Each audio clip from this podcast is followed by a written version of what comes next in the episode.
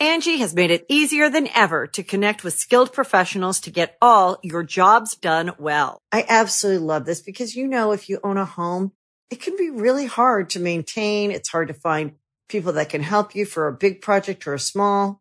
Well, whether it's in everyday maintenance and repairs or making dream projects a reality, it can be hard just to know where to start. But now all you need to do is Angie that and find a skilled local pro who will deliver the quality and expertise you need.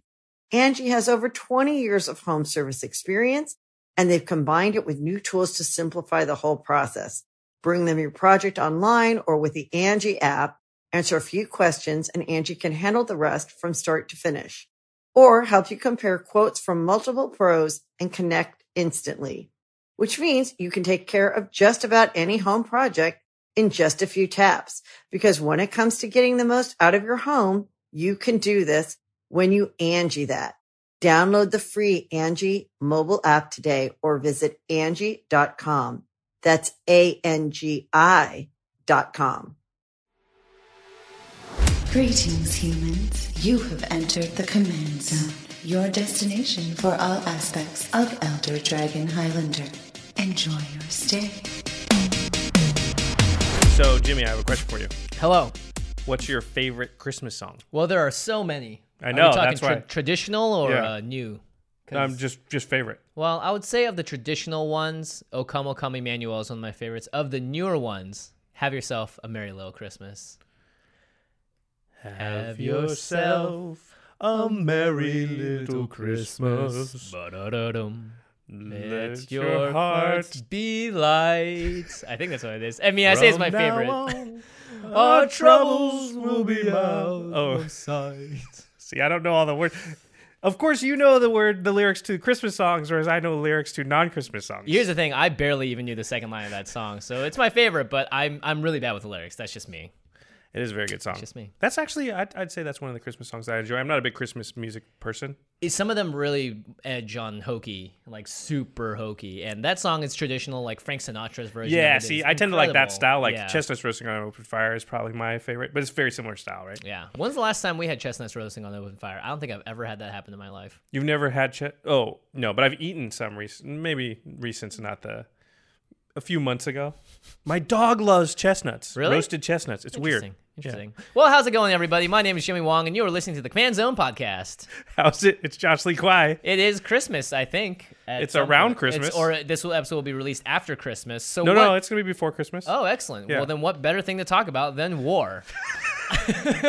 You know, one of the famous stories about World War One is uh, Christmas related. We won't cover it in this Oh, episode, a- but that's a great that's a great point. yeah, Maybe we will maybe we will talk about it in the end step. Um, Be a nice goodbye message. yeah. So the topic today, I was recently reading Barbara Tuchman's Pulitzer Prize winning book called The Guns of August, which is a book about the lead up to World War One.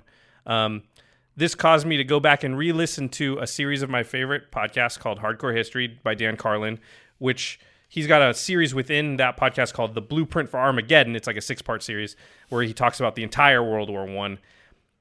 And as I was going through, I was sort of struck by how many little moments or little analogies and metaphors within the conflict, especially the lead up to the conflict, kind of mm. reminded me of a game of Commander and a lot of little lessons you could learn.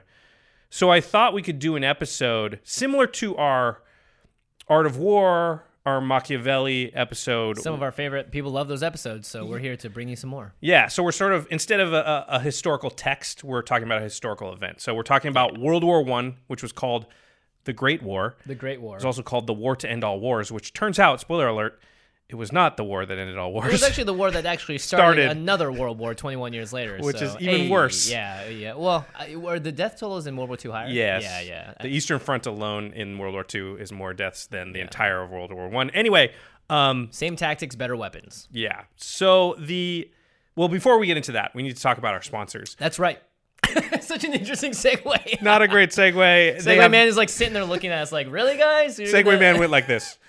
Uh, well, let, us talk about our sponsors regardless. CardKingdom.com slash command zone. Uh, Card Kingdom's been with us now for uh, quite some time. Obviously, Over a year. Yeah, they're great. I mean, they're just great. That's all I'm going to say about it. Go to their website. You can buy all sorts of product there. They ship ridiculously fast.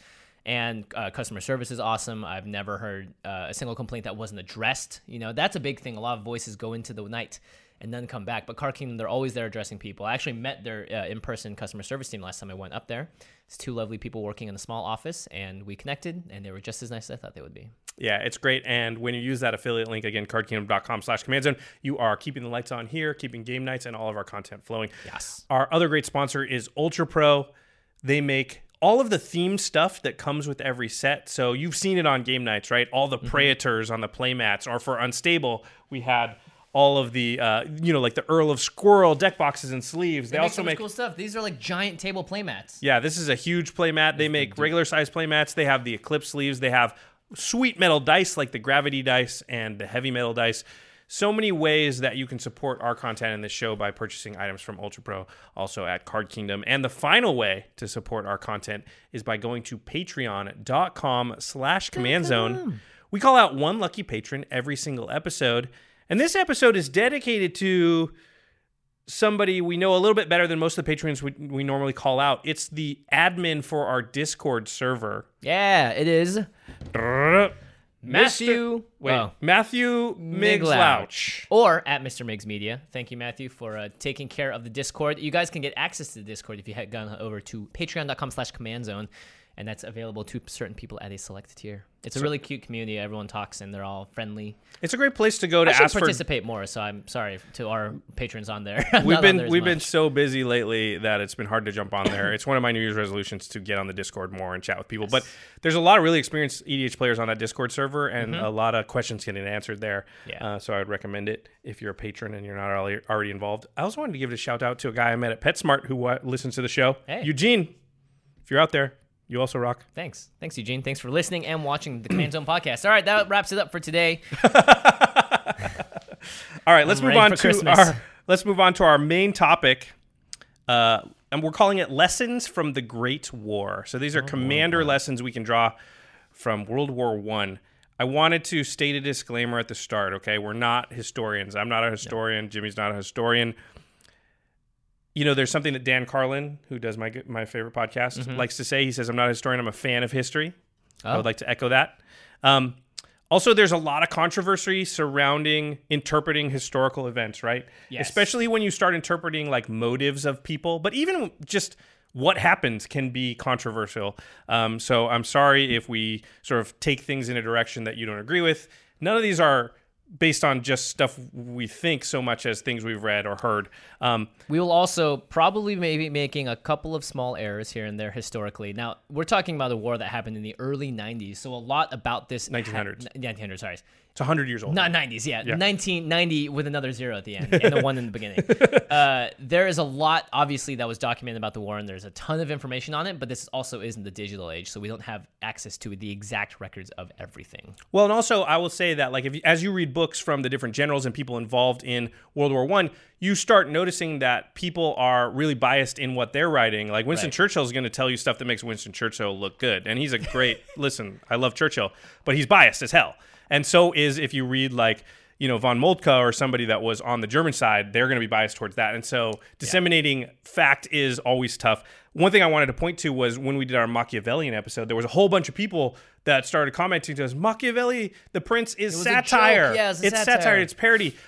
Which is definitely a theory Heard that that's a out there in revisionist circles. I don't actually happen to agree that that's true, but Mm-hmm. hey, listen, I don't know for sure, and neither does anybody. And certainly people have taught that it's satire, but there are plenty of people out there saying that it's not. So you see the problem that we're in. Hopefully, you'll give us a little bit of a break on things like that. Um, we're also only going to talk about sort of the lead up and the beginning of the war. We're not talking about the entire war. It's just huge. It's too much. It's an enormous conflict. We can't cover it all. Okay. we would kill ourselves trying to do so. all disclaimers out of the way. I know I'm going to try and hook the people back in that are kind of waning. They're like, history. History, Ugh." eh. World War One is like one of the most interesting time periods in the history of the planet. And I'll tell you a couple of reasons why. One is it's a time of like amazing change, right? So in this conflict, there will be at least three of the major countries that are led by monarchies. This is a time when there are machine guns. Like you don't think of like kings and queens and stuff. You think of like swords and Yeah, yeah, and the yeah. rest, right? But Russia, Germany, they have emperors. It's kind of there are going to be soldiers riding off into war on horseback mm-hmm. with literal lances, like knights used to carry. Yep. Again, this is a war that has airplanes and machine guns. And by the end, we're going to have tanks. There's submarines in this war. So this is uh, like a co- collision of like two different eras. Yeah, it just it, it spans a huge period of time too, and not to mention a lot of people were involved in this war. I think seven million soldiers died, There's a lot of casualties. civilians. Yeah. the war lasted from oh 1914 to 1918, really. I think it technically ended in Yeah. 1919. Is that true? uh, no, 1919 was when the uh, Treaty Versailles Treaty was signed. Yeah. So we talk about that at the end. Actually, that's pretty interesting. So it's very, it's a time of a lot of change. It also mimics a commander game in two really interesting ways that I think a lot of conflicts throughout history don't. One is there are a lot of players. So in a normal war, you might have one or two, or sorry, you can't have one, right? you might have two or three. This has a ton of different countries involved, so it really sort of sets you up in that sort of multiplayer politics that we're used to in a game of mm-hmm. Commander of five. You know, in this case, there's more than five, but there's five major players Yeah. in this one, and so you get a lot of the cool, interesting geopolitical dynamics that you would get in a game of Commander there's a lot of jockeying for, for position. There's a lot of alliances. In fact, this war is known for like a complex web of alliances that kind of sets it off. That's where it started. Yeah. was everyone had a bunch of different alliances in Europe, and then things started to get real hairy once a couple of people were murdered, and some people were like, "We want, we want change." the dominoes start to fall with the alliances and weird stuff happens. Britain, Great Britain is actually in a weird position at the beginning of the war where they don't have a hard alliance with anybody. They can kind of stay out of it. Some stuff happens. It's very much like a commander game Yeah. where like Br- Great Britain's almost the player that's like sitting there while the other players start to get mad at each other and like, I don't have to get involved. Maybe I won't get involved. Yeah. Maybe it's better for me if I don't. With the U.S. too. It's just being like, "I'm gonna put a, I'm gonna play some walls." Right now. U.S. is called the Great Neutral at this time. Mm-hmm. Uh, the second thing that makes it a lot like a commander game is because you have a lot of periods in human history where what we just talked about is kind of the case, where there's some tension between a lot of different nations, but there's not guarantee like a commander game can't end with everybody just like okay and then we all lived happily ever after and we held hands and we walked away right somebody has to be victorious and so one of the things that's unique about this time period is that it's a tinderbox it's a powder keg It mm-hmm. is a time when a massive amount of militarization was happening so there was a feeling that conflict and war between Europe and the great powers was kind of inevitable. It was going to happen. And so that leads to a lot more parallels to a commander game than you would maybe normally have. not just any commander game. This is a commander game where, again, you do have some people playing vanilla creatures, but you also have people bringing in tanks and guns and crazier things. There was a huge arms development, I think, in Germany specifically, and the statistic is that military spending increased 50%. Yeah, 50% this across the board for all of the nations and it was very destabilizing. Well, let's talk about German the German Empire a little bit. So, spoiler alert, World War 1 Germany loses. Spoiler alert. I'm just going to put that out there right now Yeah. in case you somehow don't know this thing. It's going to be very easy to get confused, but the German Empire of 1914 is not the same as Germany Correct. of the Second World War. It's not Nazi Germany. It's not. It doesn't have all the sort of baggage that comes with with that, right? And, and in World War II, we have a very clear narrative of like that's they're evil. Mm-hmm. They're straight evil. Well, they had their own the name. Holocaust and everything. They're like the Allies, and they're the Axis. yeah. Well, they have names in World War One as well. But it's not specifically the act. You know, it's, it's they're little- not evil, right? They're Right. not. They're not. Now they might. There's arguments over who's responsible for the war, but Germany is not. You have to separate them from World War II, which hasn't happened yet. Hitler is involved in this war, but he's like a, a colonel or something in the uh, in the German army. He's Right. he's like a soldier. He's not a leader of any kind. Um, so the German Empire, how it starts is in 1914. It's kind of like a fairly young nation. Um, they were created by combining the Kingdom of Prussia with a bunch of smaller German states, and they'd had a war about 45 years earlier with France, where they basically trounced France. And That then after that war, yeah, and then after that war, the German states and Prussia just signed a bunch of papers and said, "Okay, we're the German Empire," and all of a sudden, just boom, they were like one of the most powerful nations in the world. So, the this is something you need to know because it leads to a lot of what happens. So Germany is this new power. They've recently fought the French, defeated the French, and as a result, they took some territories called Alsace-Lorraine from France, and they now control that. And the French are, as you can imagine, not very happy about that. So mm-hmm. this is the first lesson that I draw a parallel to Commander. And it's that it's foolhardy to look at each game of EDH within its own bubble, right? Ah, So that is a calculation that you have to make, right? Like Mm-hmm. you can't just naively think, "Oh, this is its own little in a bubble game and nothing that's happened before is going to affect it." It's how you end up losing a lot of games too, because let's say you have a player A and a player B, player B being me, Jimmy, and player A goes, Well, look, every time I swing at Jimmy first, because he loves playing bigger creatures, he doesn't really complain, doesn't care. He just ends up playing the game, and it's it's easy. I get free swings on them. Yeah, he never makes me pay for it. Whereas in war, if you just randomly trounce into someone's country and was like, I'm going to take out part of your army because they're weak and you have no defenses, it would 100% be both a declaration of war and also something that you retaliate or you take action against. But if you never do, then you're just a country that would just let other people roll over you, and very soon you'll find out that you're not going to be a country anymore. Yeah, exactly. It's really well said. Um, so that was sort of the first lesson that I took from this lead up. The second one is an interesting one, and that's geography is important in this war. So, Germany, if you look at it on a map, they're basically surrounded, right? They don't have any natural barriers, really. At this time, they're allied with another empire called Austria Hungary, uh, which isn't an empire anymore. They've obviously split off into a bunch of different countries, but this time they're another sort of very powerful nation state. So, you got Germany, then south of them, you have Austria Hungary. And then to the east of Germany, you have Russia, and to the west, you have France. So Germany's in this precarious position where France is on their left. France is not like them. They had gotten a fight with them and took some of their territories earlier, and Russia's on their east.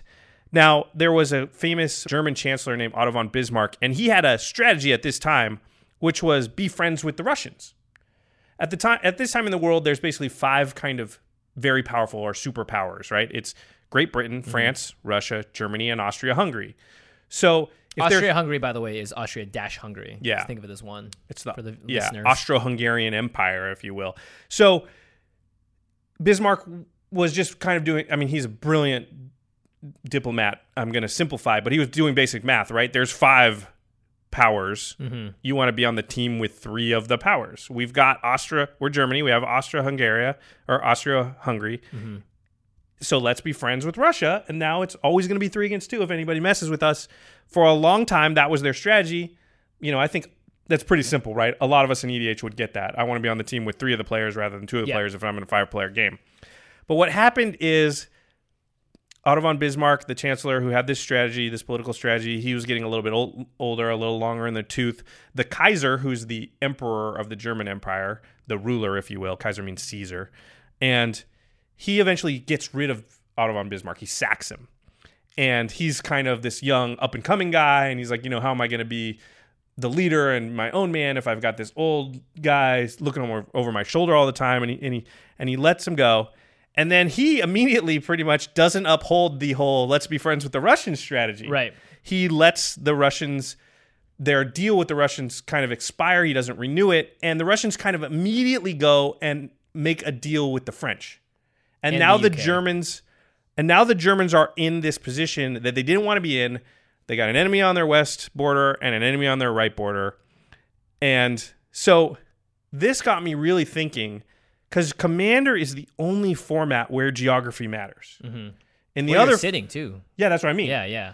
In the other formats, it's 1v1. Mm-hmm. So it doesn't matter if I'm on the left side of the table, right side of the table. It doesn't matter where I am in relation to my opponent because they're going to go after me and then I'm going to go after them. Right.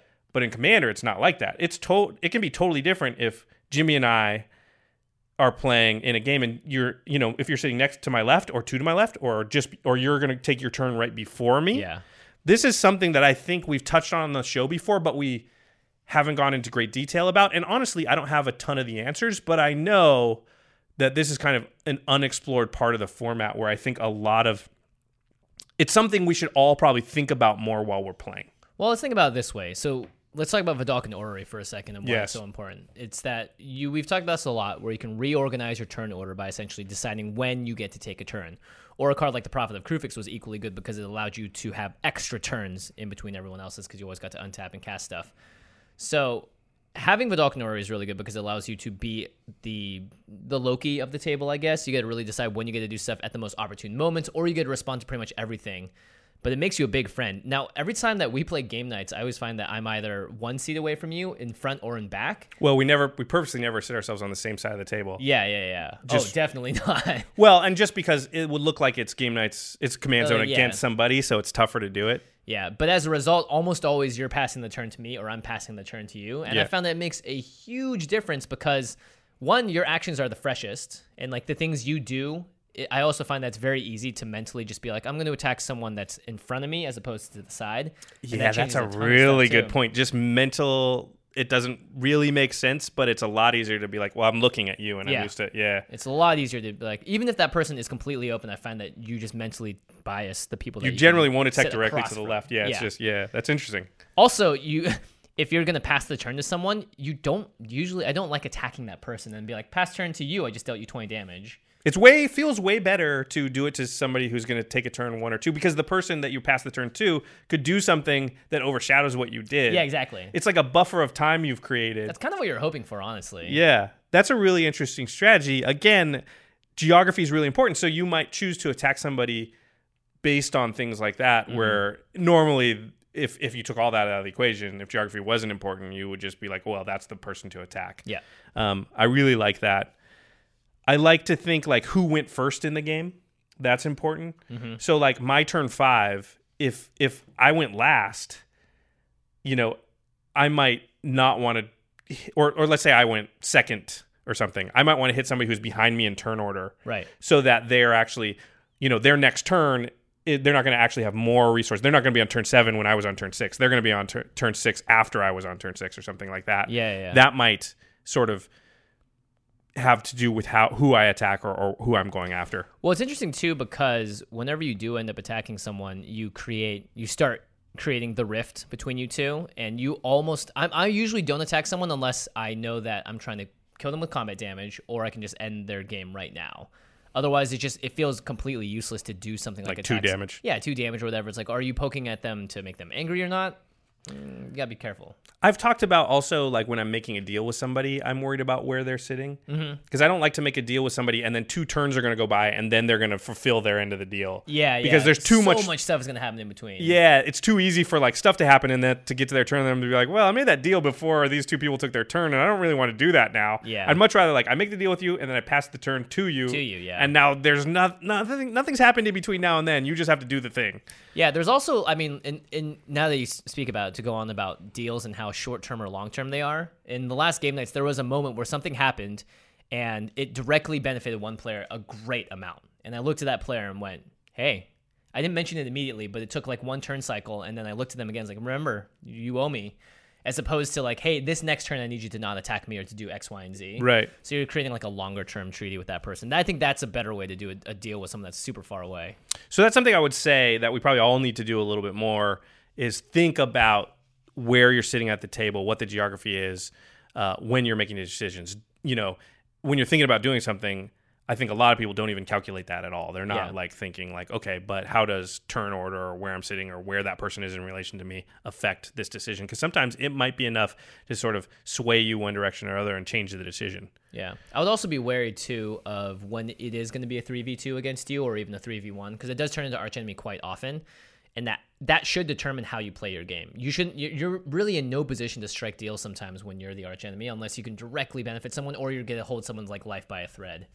So it's a lot of interesting dynamic there too. All right, so back to uh, World War One here. So we've got our two teams, Russia and France. They're allied. German, Germany and Austria-Hungary. The triple entente, right? Triple Entente is not yet because Britain's not part of them. Oh, right, Spoiler alert: Brit- Great Britain will join their side, but we're going to s- explain that. And the Central Powers are Germany and Austria-Hungary at this point. So they've got already alliances, but there's no conflict. They're just if you know France is like, well, if we get involved in a war, you come to our aid, right, Russia? And they're mm-hmm. like, yeah. So Great Britain, like I said, they have no alliances. They can sort of stay out of the conflict if they wish. And then so that kind of leads to this question of why does there have to be a conflict? Why is it inevitable? We talked about a lot of militarization, mm-hmm. You know, past grievances, the France and Germany and the Franco-Prussian War, steal, you know, taking the territories. Um, Germany had actually been doing something fairly recently at this time in that they had been building up their navy, and this was destabilizing because Great Britain, you know, if you look at Great Britain on a map, they're an island, right? Mm-hmm. They have the strongest navy in the world. They have to because that's how they can maintain their power. If you can't get to them, you can't touch them. Well, Germany starts building a bunch of warships. And they're like, "What are you guys doing?" Hello, we Yeah. can see you doing this. yeah, this is not cool because you're threatening us. You're destabilizing, you know, our ability to defend ourselves, and it's threatening to us that you're doing that. Um, so there's that kind of heightened tension a little bit. Uh, Great Britain still had the by far the most powerful navy, but they didn't like that Germany was doing that. France still pissed off about losing their territories. They're pretty sure they're going to fight the Germans again at some point, and so their question for them was like, when is this fight is this war with Germany going to occur? And they're looking at Germany, and there's two factors that are sort of scare them. One is Germany has a higher birth rate than France. So mm-hmm. as they're looking at the the population, France is going at a certain rate and Germany's going at a much higher rate and they're just saying, well, like from today, every day that goes by, Germany has more people than us. Right. And that gap is widening. And also Germany was industrializing at a much quicker pace. And so their technology and their ability to, you know, their factories and everything else were outpacing the French. And the French are going like, we got to fight them eventually. It's getting worse every day from now. So we should fight them sooner rather than later. It's like they're mana ramping and putting out artifacts and stuff. And Yeah, they're like, oh, okay, guys, they're getting out of control yeah. over there. Should we wait until they cast the huge stuff or should we start the fight now, right? And Germany's kind of looking at Russia and thinking the same thing that France is thinking about them. Because when Russia made the alliance with France, France gave them a bunch of bank loans. Mm-hmm. And with the bank loans, the Russians are they're updating their military, their transportation, all of their infrastructure, and they're a huge country with a ton of population already. And the Germans are looking at the Russians being like, if we got to fight them, we we have an advantage now. We have a, a lot more technology. We have a mm-hmm. bigger, you know, we have a bigger army at the moment. You know, we should do it now because they're going to be a superpower pretty soon, and they're going to be much more powerful than us. And it's just going to be worse if we have to fight them in, you know, five, six, seven years. And so there was almost a desire on both sides to start the conflict at some point soon because they both saw disadvantageous to be up. waiting. Yes. So the lesson for Commander, or I guess the question that this made me ask was, you know, while, whenever you're playing, is it better for you to fight now or later? And by fight, I mean sort of initiate trying to win. Does that make sense? Like there's a time in a commander game where you're like, okay, I'm going to try and either knock somebody out or start winning now. Um, and I believe that people don't take into account the question of like, is it better for me to do that now or later enough? They just kind of decide because they have the cards in their hand or whatever. But I think that it's necessary to sort of look at the board, look at what everybody's doing. You know, if you're if Jimmy's drawing a bunch of cards through some sort of effect or whatever, and that's a repeatable thing that he's going to be able to keep doing, and I can't match that card draw, well then it's going to get way worse for me later in the game. I need to try and get Jimmy out of the game now. Mm-hmm. or get rid of the ways he's drawing cards, or deal with the situation at hand in some way. Yeah, Because there are a lot of times when someone goes crazy and you're like, oh my gosh, they just dumped their hand, everything's happening, but there's they're not drawing many cards and they only have one card left in their hand, which means if something gets board wiped or they get put back in any way, then they all of a sudden went from top to bottom in terms of threat level. Yeah, I really like that point. Right, if somebody blows up and their board presence really crazy, but you go, well, how many cards do you have? And they're like one, and you look at their board and they don't have a lot of ways to draw cards, and you know maybe whatever they did was through something that they don't have a ton of mana. Yeah, or they cheated it all out and Yeah. wouldn't be able to do it again if it got put back in their hand, kind of thing. Yeah, and that's kind of like uh it's not as worrying because you're actually in that moment going, well, okay, but the longer the game goes, the better it is for me. Right now they're ahead, but I actually need to wait. I don't actually want to try and do anything uh, because the longer I wait, the better it gets. You know, Mel. On the other hand, Mel Lee's famous quote of like, "I don't have enchantment removal, but I have player removal." That's a thing where like if you look at their board and it's like, okay, you have consecrated sphinx, I have no way to kill it, but I might be able to knock to kill you Right. and that's like a initiate win condition start trying to win now and i think that's a really important lesson in commander and something to keep in mind all the time is it better for me against you know the table or against any specific player is is am i getting stronger in comparison to them or weaker as the game goes on Yep. So the rule is don't go to war unless you have a legitimate reason to do so, or you have your economic system in place and you're not going to have to worry about resources and replenishing yourself and all that stuff because you don't want to be broke after entering into a, a like it's a war. It's not a battle. Don't win battles, win the war. Yeah, I would say though that like there are times in games where you're unlikely to win, Mm-hmm. but your only chance to win is to do something now rather than later. And it may be like it may be like, listen, they're ahead of me now, but it's gonna be they're gonna be even more ahead of me later. So now is the time when I have to make my move, even though that's still unlikely to to work. It's Yeah. the like it's definitely not gonna work later. So you know there are moments in all games for all of us sometimes where it's just like you don't have a chance to win that game Mm-hmm. or you don't have a good chance to win that game and so your only chance is like well this is unlikely to work but it might let's do it Necessity breeds creativity. Is yeah that what it is? i guess so Something breeds creativity.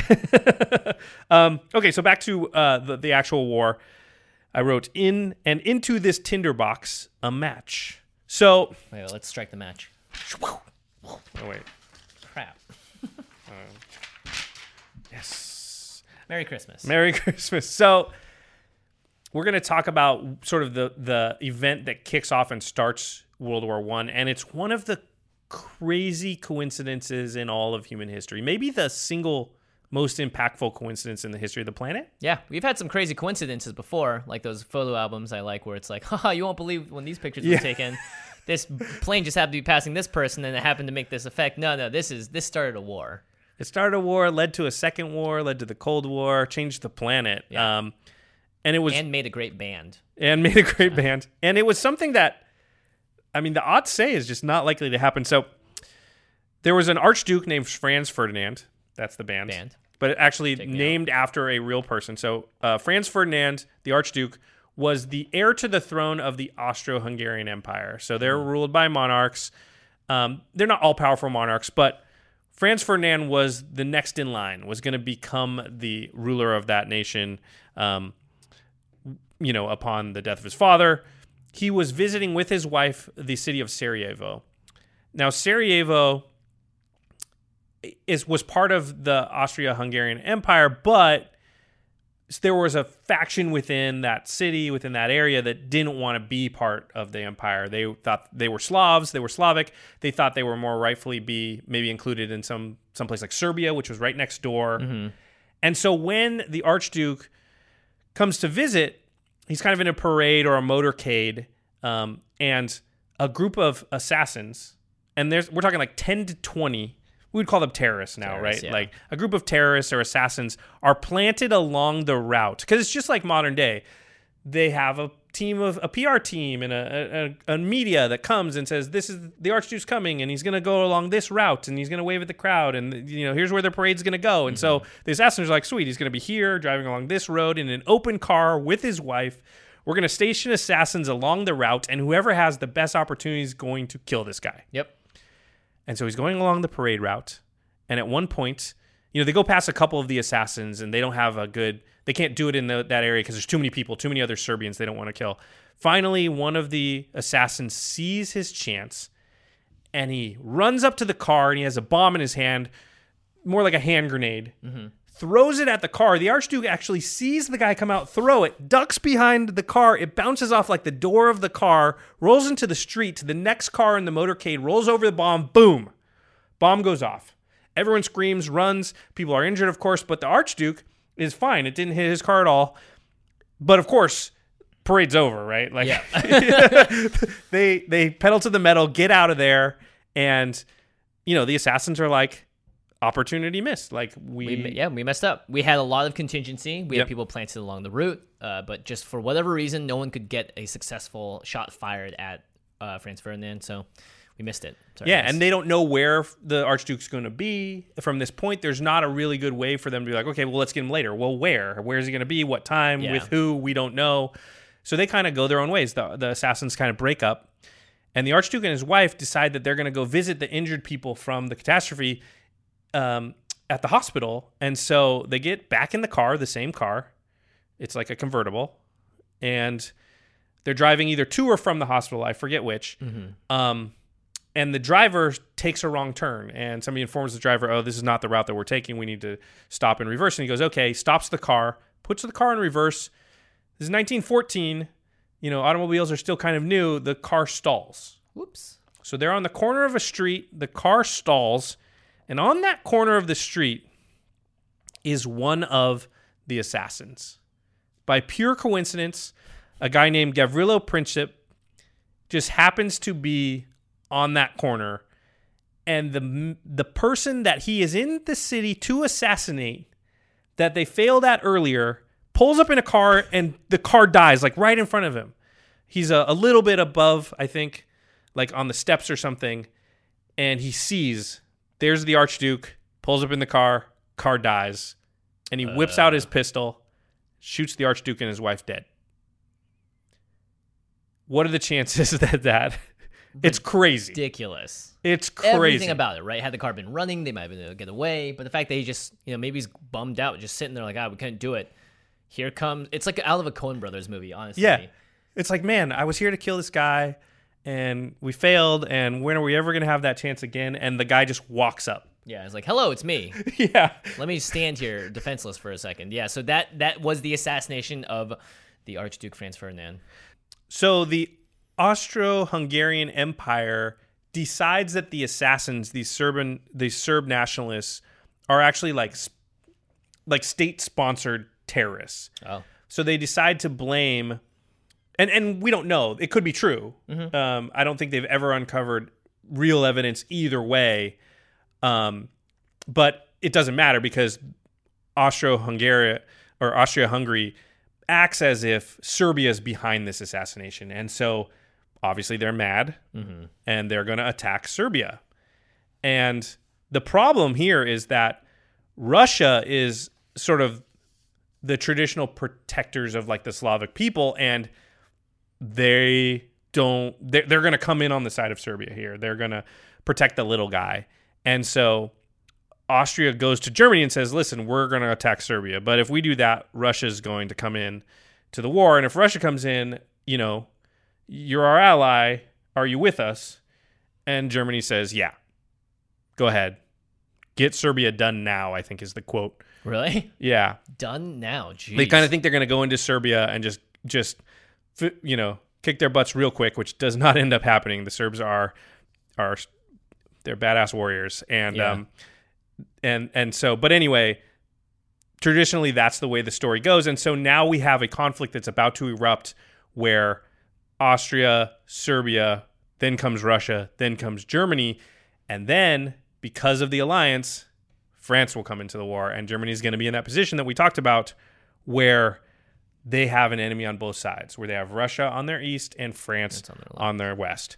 So Germany's now faced with enemies on both sides, but they've known this is going to happen, and like we said, they w- sort of wanted this fight because they mm-hmm. have a plan to deal with it. It's called the Schlieffen Plan, and this is where sort of the biggest mistake in the war happens and what a lot of people point to as the reason Germany ultimately loses this war. And something we failed to say earlier is that the Germans have the greatest military in the world at this point. They have the best army in the world. It's not that close. They kicked the crap out of France earlier. Russia is not industrialized to the point um, that they that we know of them now as. Austria-Hungary is not their equal. Britain is a sea-based power. They're they don't have a land army that's worth you know that's very big at all. Germany is the creme de la creme as far as armies. And they make, I would call it like one of the biggest mistakes in human history here. So their Schlieffen plan is their plan to fight a two front war. And it basically says if you got to fight two enemies, what you got to do is knock one out really quick so that you can turn around and then fight the other. And they their their plan is okay, we're going to throw everything we can at France, knock them out of the war, and then we can turn that stuff around and hold off Russia. Mm-hmm. And they're literally on like a they think they can defeat France in like, you know, a, cou- a few weeks. Like they're going to march in, they have this big plan to march in just overwhelm the French and then turn around and face the Russians.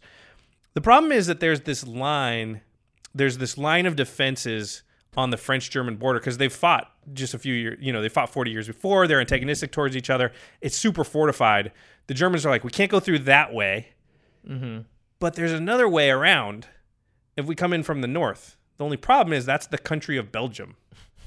And the Germans are like, well, if we got to get France done really fast, we got to get in there and, and knock them out Got to take the best path in. and they The decide they decide that their plan is going to be to advance through Belgium, go around those defenses in France, and then hit France from the north.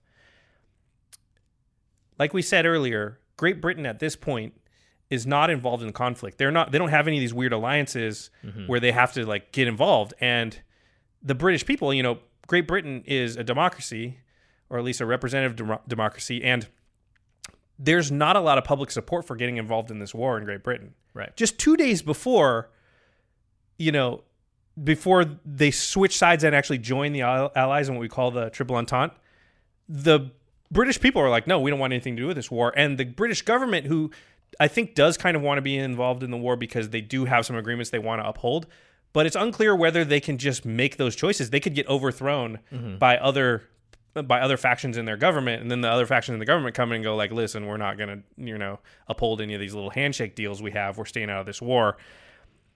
But then Germany invades Belgium, which is a neutral country.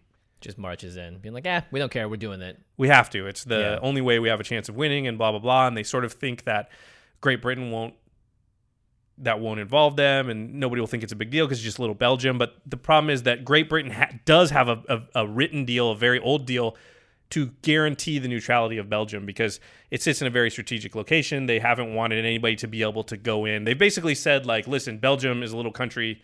They can have that area, but I don't want any you other France, Germany. I don't want you guys going in that area and taking Right. that. So we're gonna make a statement that if anybody goes in there, we're we're at war with them. Yeah. France actually had the same deal with Belgium, and so did Germany. They're breaking it when they go in there. And then, so what happens is Germany is sort of hoping the British won't get involved. They won't get involved. They start to go into Belgium and and Great Britain. Once they're Germany, once it's clear Ger- Germans have entered Belgium, they they issue an ultimatum to Germany and say, "Listen, you got to get out of Belgium according to our thing. Otherwise, you're we're going to be at war with you." And there's a lot of controversy here, and a lot of people criticizing Great Britain for for saying, or criticizing Great Britain, saying, "Why didn't you just tell the Germans before they went into Belgium that you would go to war with them? Like, hey guys, don't go in there. Yeah, instead of waiting for them to go in, then letting them. once they're already in, Yeah. once they're already in there, and you go, hey, listen, get out or else they can't. Like, it's very tough for them to be like, oh, Yeah. sorry, and then go. It's like a tail between their legs deal, and so that is another lesson. Here's our commander lesson from it, and something that I believe a lot of people don't do enough, which is a lot of clarity in communication while you're playing. This is just a general good life lesson as well. Communication may be one of the biggest things that I think is overlooked in today's day and age in terms of clarity and just making sure your intent is known and what you're trying to convey. and why, right? Yeah. So, I, I mean, I have a question written down, which is how many games of Commander have been lost because players did not declare their intent or what their response would be to certain moves? Right. Now, we're not saying spell it out entirely, right? You could I mean, you can, but ulterior yeah. motives, but you should still be very clear about the terms of engagement before you go into it. You can have other like technicalities, and we talked about these on the show a lot, but yeah, definitely. I mean, people do learn, like, hey, don't attack me with that. I'm going to destroy it. Mm-hmm. But I also like saying, like, listen, I don't want, like, people start to do something. Like, I'm going to play Aura Shards. Don't play that. If you play that card, I have to try and kill you. Right. Like all of my board is enchantments and artifacts. So if you play that, just by playing it, you are saying, "I'm at war with you." Mm-hmm. Yeah, Because eventually, sure, you may get rid of other problematic things, but who knows and when's gonna, when it's going to turn just on me. yeah, I just can't trust it to be sitting on the table. So just don't play that card, and everything's cool, and we're fine.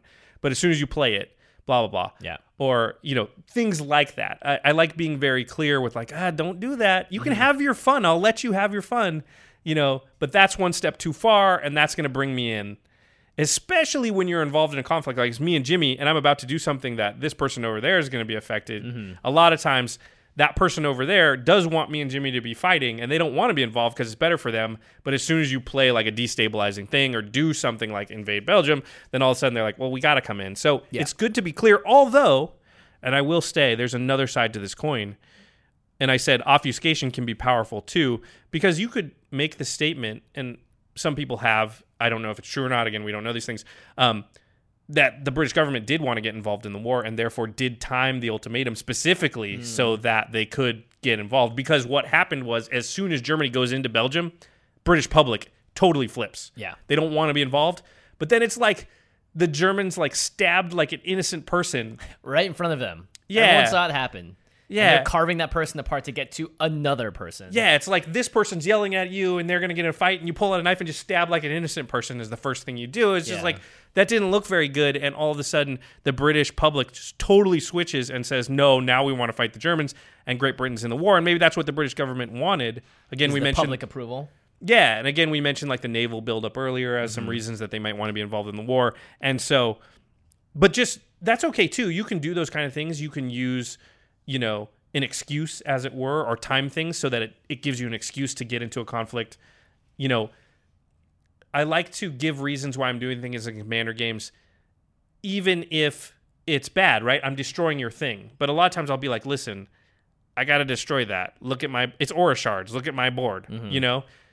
that's never going to hurt me more than if I said nothing. If I just Right. destroy it and don't say anything, the person's going to be at this level of angry. If And I they say have to they have to make up well that's the thing, you're giving them the reason before they have to make it up for them themselves. Yes. Because if it's like, why do you do that? Oh, could it be that one time I did this to them? It's like, no, no, no, I'm just doing it because of what's happening right here. And maybe you are doing something because of the prior things, but you are giving them you're being a diplomat. yeah, exactly. And then they don't react maybe in the same way they would. I mean, maybe they do, but maybe they don't. You have a chance to sort of like Yeah. ratchet down the tension rather than, you know, increase the tension. Yeah, And we're so- not saying outright lie to anyone, but at the same time, you get, I mean, in the same way that this is how it works in politics, you get to s- sort of mold the truth to better fit your narrative in that case. Right. The thing that helps you as a quote unquote nation state in that moment is to, okay, I'm destroying that. It's only because of XYZ. It's not Yeah. because of whatever. And so many times, Josh, I can't.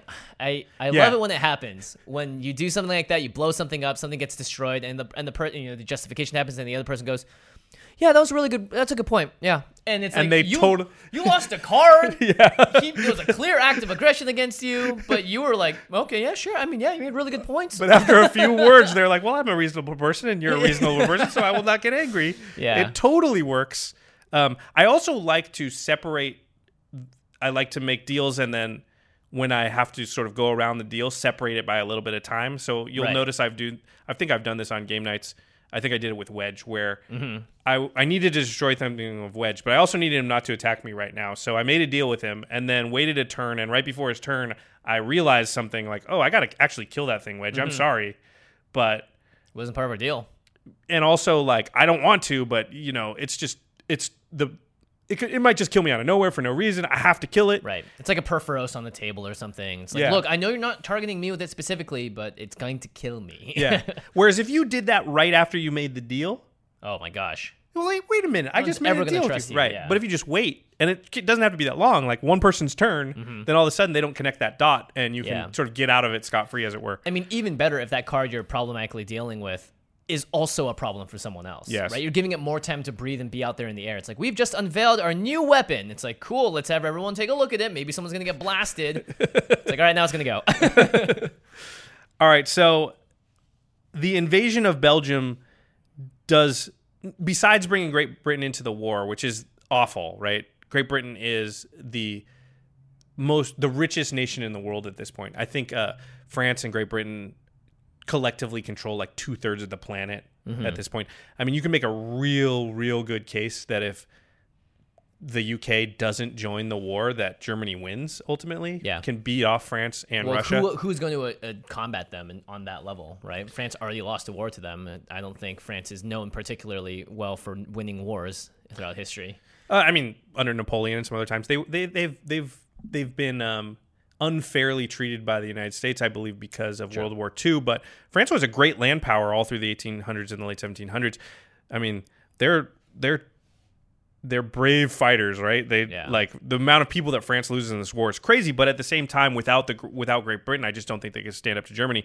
Anyway, regardless of that, because of what actually does happen, invade Belgium, stab the innocent guy at the start of the fight, the entire world changes at that point. And this is something that I think Germany sort of naively didn't understand. And even Hitler wrote in Mein Kampf about how the greatest battle that Germany ever lost in the First World War was the battle of propaganda, the battle of global public opinion. Yeah, and Hitler was a master of manipulating opinion as well, as you can tell. Like, And he, he became that master, I believe, because he saw the First World War and how propaganda could be so effective. Mm-hmm. And it was so effectively used against Germany. You see, the German propaganda would normally portray the Allies, their enemies, as like clownish, sort of Buffoons. buffoons, imbeciles, which, as it turns out, is less effective than the Allies' strategy, which was to portray the Germans as vile, evil, dangerous, scary. Mm-hmm. They would have posters with like the Kaiser with like a bloody bayonet. You know, they wanted to portray him as like a bloodthirsty warlord, you know, a Right. warmonger. And that strategy proved a lot more effective towards rallying people towards your cause than did the opposite strategy of like playing your opponents off as imbecilic or, you know, whimsical or clownish. Um, yeah, yeah. I mean, it makes a lot more sense too, given like we all have stories of the evil, you know, leader, the evil warlord or whatever, and clowns and buffoons are entertainers. So while it may be good morale for the country it's coming from, like, haha, look, we're smarter than the rest of the world, we're better than them. It's not as provocative as, look, these people are clearly not good people, and what they did, they just stabbed an innocent guy. The proof is in the pudding, kind of thing. So the commander equivalent of propaganda is your table image, right? And the table image of other people at the table. Mm-hmm. And so this is something I think that you should be trying to manipulate and keep in mind at all times. The, it's sort of in two steps. One is you're trying to paint your opponents. You're trying to propagandize against your opponents.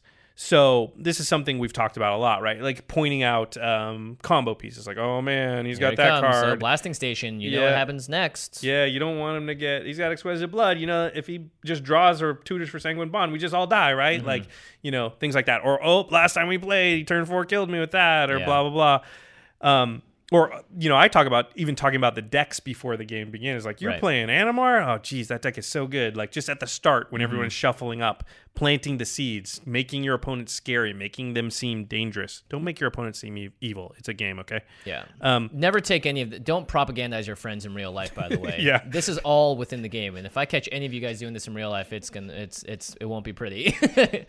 We've had enough drama recently. We don't need to take this outside the game.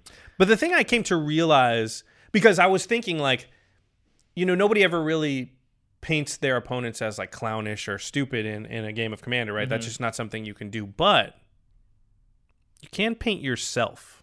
Ah, And you don't want to paint yourself as scary or dangerous. class clown, Yeah, or whimsical, friv- a little bit frivolous. the Uh, jester. a little bit more fun. That is a persona that you can start to paint yourself with to affect other players. So you're instead of one dimensionally where I'm just trying to like point fingers at everybody else, I can on the second dimension start to, you know, portray myself in a certain way that will make you react. So if we know that painting people as clowns and things makes them actually less scary, then that's a thing you can do about yourself. And I found myself finding examples in my own play of when I sort of instinctively would do things like this. And this is doing things like going, I I'll say sometimes, um, hmm. Well, I know this is not the best play or the most optimum play, but this is the most fun play. right, right. And then play some card like Mind's Dilation or something, Mm-hmm, you know, or some, or I'll I'll say things like, oh, well, I know what I should go get in this instance with like a tutor. I know what I should go get, but I've never played with this card, so I'm just going to get this one and put it out, you know. And you're automatically putting everybody on the, oh, well, that guy. It's not that he's an imbecile. It's just that he's not playing super spiky. He's not going to get his combo piece. yeah. And I'm literally telling them, look, I'm willing to let everybody have fun because I could be going getting something really oppressive, but I'm not. I'm Yeah. getting something fun. Yeah, yeah, yeah. You know, and painting yourself in that light to sort of maintain your table image how you want it to. even if your priority really is like let's say your priority in that case was just to have fun then great you're doing the fun thing but if your priority is like i don't want this i have a, some things in my hand that are going to really sway the, the public's opinion of me here in a second i have a chance to give myself a buffer of enough time to set that up to have that explosive turn. And i think that's a big thing that a lot of people have messaged us on the show which is like hey i've done all this stuff that you guys told me about you know the art of war stuff and it's done great but now everyone's caught on to me this is definitely that second dimension because you can really play the very simple like this person's dangerous. Everyone look at this person. Point point point point point. Level one. level one. But level two definitely starts with being more like all right now how do i personally now now that people know that i'm trying to play this game am i going to be that same person every time? How do I on. deflect it, right? yeah. Or just how do i just you know become more of a all-around player? And so that when someone sits down with me it's not that they know what i'm going to do or how i play or what my tactics are. I'd like to rather be a little more unpredictable I like to sort of find ways to play the game well, but not like I'll often be in a situation where I can knock out one person, but I Mm. don't like to do that if it's like early in the game. And I've sort of go out of my way to be like, I'm going to spread it around in this case because I don't want. And Right. I believe that that comes back to me, you know, tenfold later when they and their and the other three players have a chance to kill me, and they go, you know what, I'm going to follow that life, lead yeah. because, yeah, because he had the chance to kill me in the game last week, and he didn't just do it outright. Now he did 30 damage to me, but he left me in the game. Yeah. You know what I mean? Like those are the types of plays that I like to make. So the play is still very effective. Like I still get Mind's Dilation. That card's awesome, Mm-hmm. but it's not Tooth and Nail. Right. So it's like I still make a really good play, and that play still has a chance to help me win the game. It just doesn't ice it. Because if you're the person that always ices it, always spikes it, always plays the best card, I'm not saying, listen, there are plenty of groups, competitive EDH groups and stuff where that's totally fine. But you can't then complain later when everybody kills you first because you never show any mercy. Yeah. So they you can't expect mercy from them. Yeah. Totally. Yeah. So that's a thing that I thought was, and maybe of all this stuff we've done, the biggest lesson was to not get so caught up in propagandizing your opponents that you forget that you should also be running your own PR campaign about your own image. Your brand imagery. You know, one of my favorite sayings that we use on the show all the time is you have to give action to get action. But I thought I should revise this to say Oh. you have to be seen as someone who gives action to get action.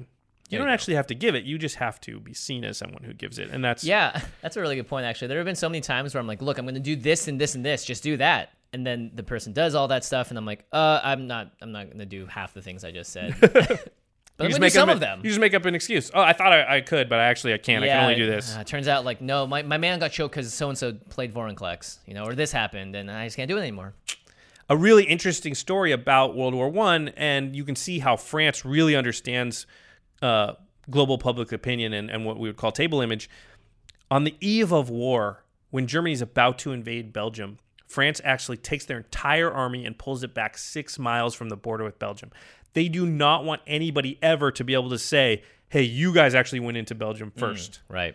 they take an extraordinary step and and they're more worried about their image, their table image, than they are about the effectiveness of their fighting force, even. And I've seen this in games where somebody's like, I saw once somebody played a decimate.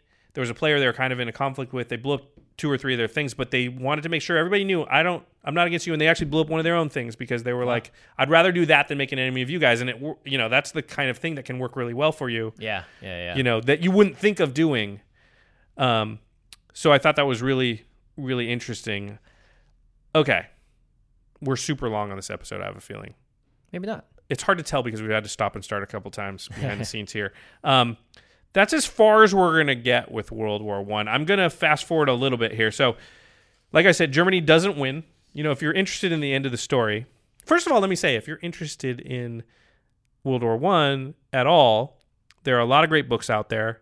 Again the guns of august by barbara Tuchman is about the period we've sort of spoken of. Super interesting famous book. John f. Kennedy famously made like his entire cabinet read it. He loved it. Um, also, Hardcore History has the series Blueprint for Armageddon. I was I would highly recommend it. A lot of other books about the war. Um, what happens is Germany attacks Belgium. Um, they're sort of naively thinking, well, that's the most logical strategy, so everyone's going to just understand that, right? And everybody's like, no, you're jerks. That's What just you mean. You just stabbed the dude. yeah, they kind of remind me of the uh, I always get targeted first player Right.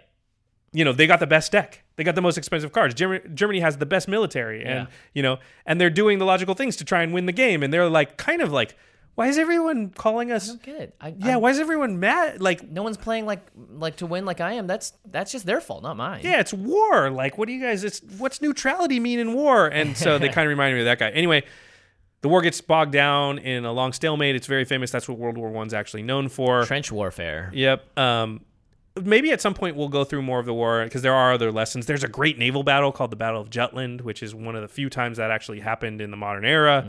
Um, there's a whole bunch of stuff that happens. Germany ultimately loses the war. Austria-Hungary gets knocked out, but Germany actually knocks Russia out of the war at one point. This is where the Bolsheviks take over and the Soviet Union is actually created. Uh, France is on its last legs. Even in the very last year of the war, Germany almost wins with the Kaiserschlacht, which is their spring offensive in the in 1918. They have make a big push, almost win the war even at the end. It's not like World War II. In World War II, is basically over in like 1942. It just takes a few years to wrap mm-hmm. up, but from that point on, the Germans have no chance to win. And this war is very interesting because there are chances for both sides to win early and late in the game. The one thing I wanted to talk about was at the end of the war, it's all over. The Germans, it, in a, it's a weird thing where they have agreed to end the war at a certain time on a certain day. I think it's like 11 o'clock on November 11th. Mm-hmm. And literally, like they're all facing off against each other, and then that the clock strikes 11. The soldiers on Germany's side get up and they walk away from the front. Like it, that's literally how it happens.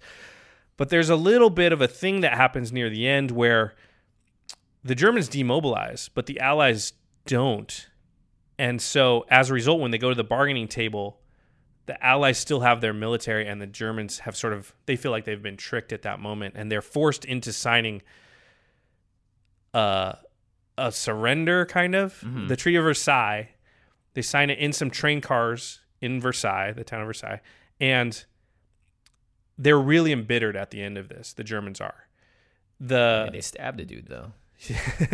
the the American president has Uh, his his name is Woodrow Wilson. He's got a, a list of 14 points. He wants a fair peace, and he's pushing that. And the Germans thinks that's what they're going to get, but France is not having it. They are mad. They've got millions of people dead. Half of their country, Germans have been in it. There's poison gas all over it. There are miles and miles of France that are still you can't go into right now because you you might run into like a, a mine or a shell. Mm-hmm. And the French actually push a very unfair peace upon the Germans, and this directly leads to the Second World War. Um, I'm not going to get into the the details, but I, what I wanted to say is, as a result, when in World War II Hitler and the Nazis defeat France in a super lightning blitzkrieg, they actually pull out the same train cars in the same spot, and they make the French sit in the same train car and sign their surrender in the same spot. And the lesson is be careful how you win. And I see this a lot too. Yeah. And this is something that This can, is a great lesson, by the way. yeah, this is a lesson that can help you win more games over the long term.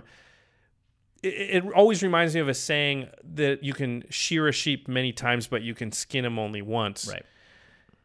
if you win and you win not only in a manner that people don't like, but you also do things like are a little bit boastful about it or a little bit happy about it, it's going to stick in people's memories. Especially when it's in the wrong way. Yeah. If you drag someone as a result, or you know, you win and now it's your soapbox. You know, that's that's not where you want to be. You want to be a graceful winner and not a sore loser either. You know, it's a good balance. One of my favorite things to do is as soon as I win a game, start pointing out the cool things my opponents did that almost they won the game, right? Yeah. I want them to feel good at the end, even though I won. Yeah. I'm like, oh man, I didn't think I was going to win that because you did the thing and then you copied it and I thought this was going to happen. And they're like, yeah, I almost had it, didn't I? Perfect. Yeah. Done. They barely even remembered that I won. And so therefore it's not going to stick in their mind. And I'm not going to become that player that they always target first. Or letting I, it's so easy for me when I look at someone and can tell they want to say something about something, and it's not just because you won doesn't mean it's your time to be like ta- table talk commander as well. It's like you're not the person that's going to lead this conversation. Like let everyone have their say because uh, in a good game of commander, a ton of crazy stuff happened. You know, even going back and being like, yeah, I don't know if me doing this was right. You know, even though even though you may have won, be like, I don't know about this step here. Like, what do you think? You know, and actually just talking about the game. Oh, I love that because also you're giving that person so much respect, right? Like, Yeah. I want your advice. That means I think of you as a person who's a good person to give me advice. You might may know more about magic than I do. So yeah, I was unsure in this one moment of the game. What do you think? What would you do? What did I do it right? I'm not sure. Even though you won, after that conversation occurs, it's not sticking in their mind that that person just beat me. Yeah. It's sticking in their mind that I had a good time. And then the next time we go to play, I'm not like Jimmy wins every time. I'm not going to let him win this time. Right. You know, It's like I'm okay with that person winning because they've never been an, a, a about it.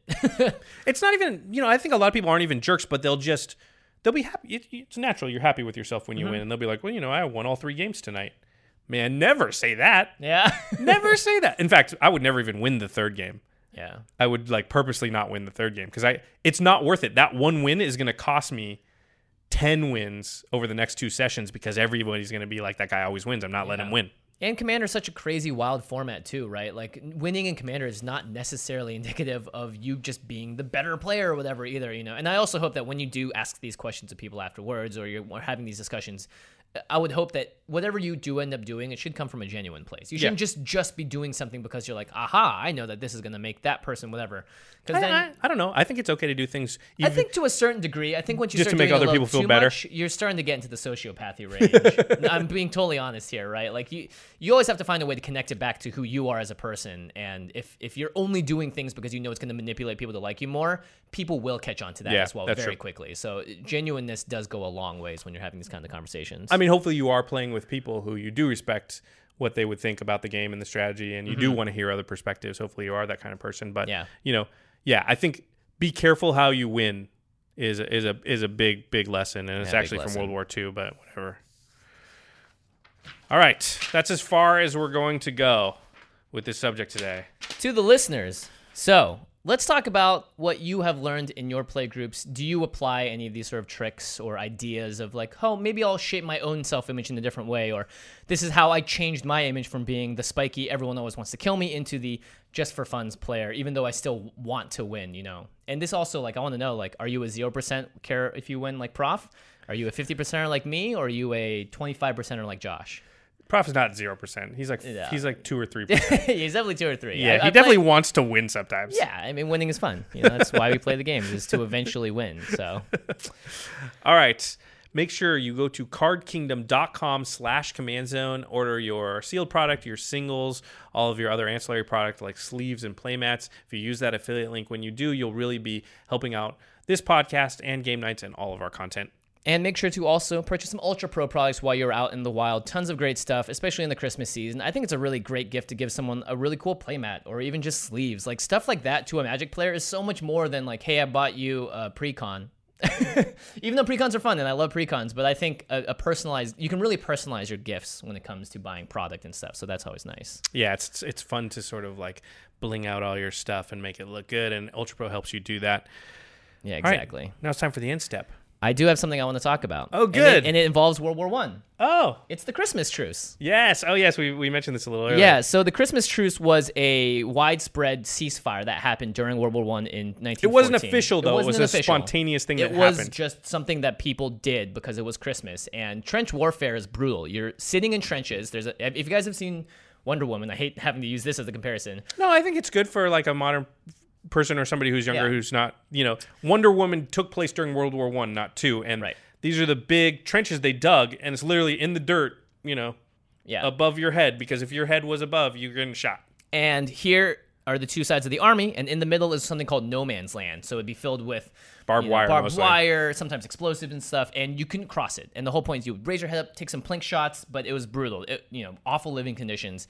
And on Christmas in 1914, there was an unofficial ceasefire, and there were reported cases of people getting up out of their trenches, crossing no man's land, beating the other forces of the other armies in the middle, exchanging greetings, being merry, and Giving just each other like chocolate and stuff. yeah, for one single night during one of the bloodiest wars in human history, there was a beautiful peace.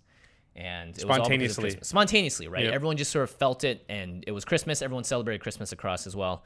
And uh, I'm going to jump on my mini soapbox here for a second and to say that this is a beautiful thing. Humans are all humans. If you meet someone in the wild, there's a very good chance you're going to be nice to them. And seeing someone in person is very different than talking to someone on the internet because you get to hear intent of voice, you get to see facial expressions. There's a whole lot more that happens in that case.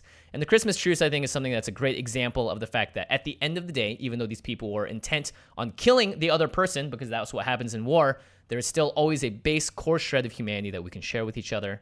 And if you don't find that with someone and you find that someone is just not going to provide that back to you in the same way you're giving it to them, it's 100% okay to also walk away from those people because you're still in a truce. You're not hurting each other, you're not harming each other.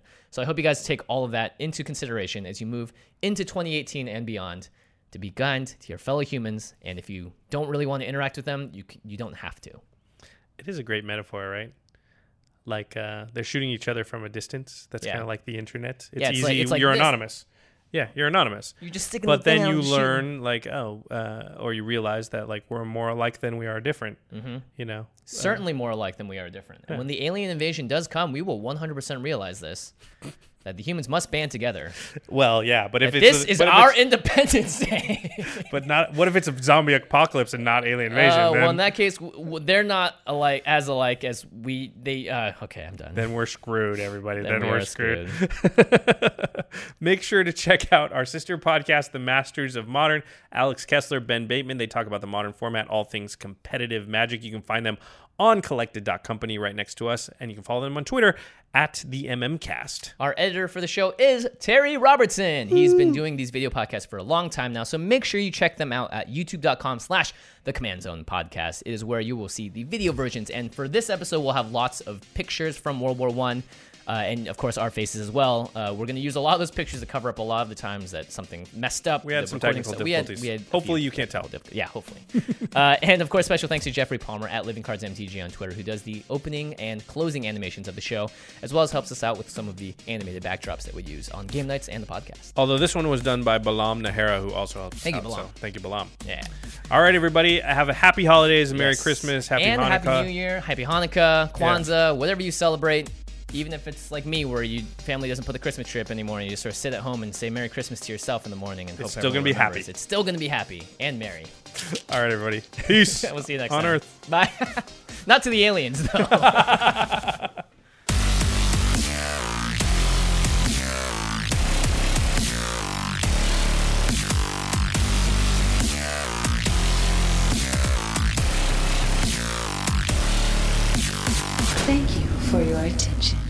For further inquiries, send an email to commandcast at rocketjump.com or ask us on Twitter at JF Wong and at Josh Lee Kwai. See you later, alligator. Greetings, humans. Angi has made it easier than ever to connect with skilled professionals to get all your jobs done well. I absolutely love this because, you know, if you own a home, it can be really hard to maintain. It's hard to find people that can help you for a big project or a small. Well, whether it's in everyday maintenance and repairs or making dream projects a reality, it can be hard just to know where to start. But now all you need to do is Angi that and find a skilled local pro who will deliver the quality and expertise you need. Angi has over 20 years of home service experience and they've combined it with new tools to simplify the whole process. Bring them your project online or with the Angi app, answer a few questions and Angi can handle the rest from start to finish or help you compare quotes from multiple pros and connect instantly, which means you can take care of just about any home project in just a few taps. Because when it comes to getting the most out of your home, you can do this when you Angi that. Download the free Angi mobile app today or visit Angi.com. That's A-N-G-I dot com. Oh, oh, oh, O'Reilly. You need parts? O'Reilly Auto Parts has parts. Need them fast? We've got fast. No matter what you need, we have thousands of professional parts people doing their part to make sure you have it. Product availability. Just one part that makes O'Reilly stand apart. The professional parts people. oh, oh,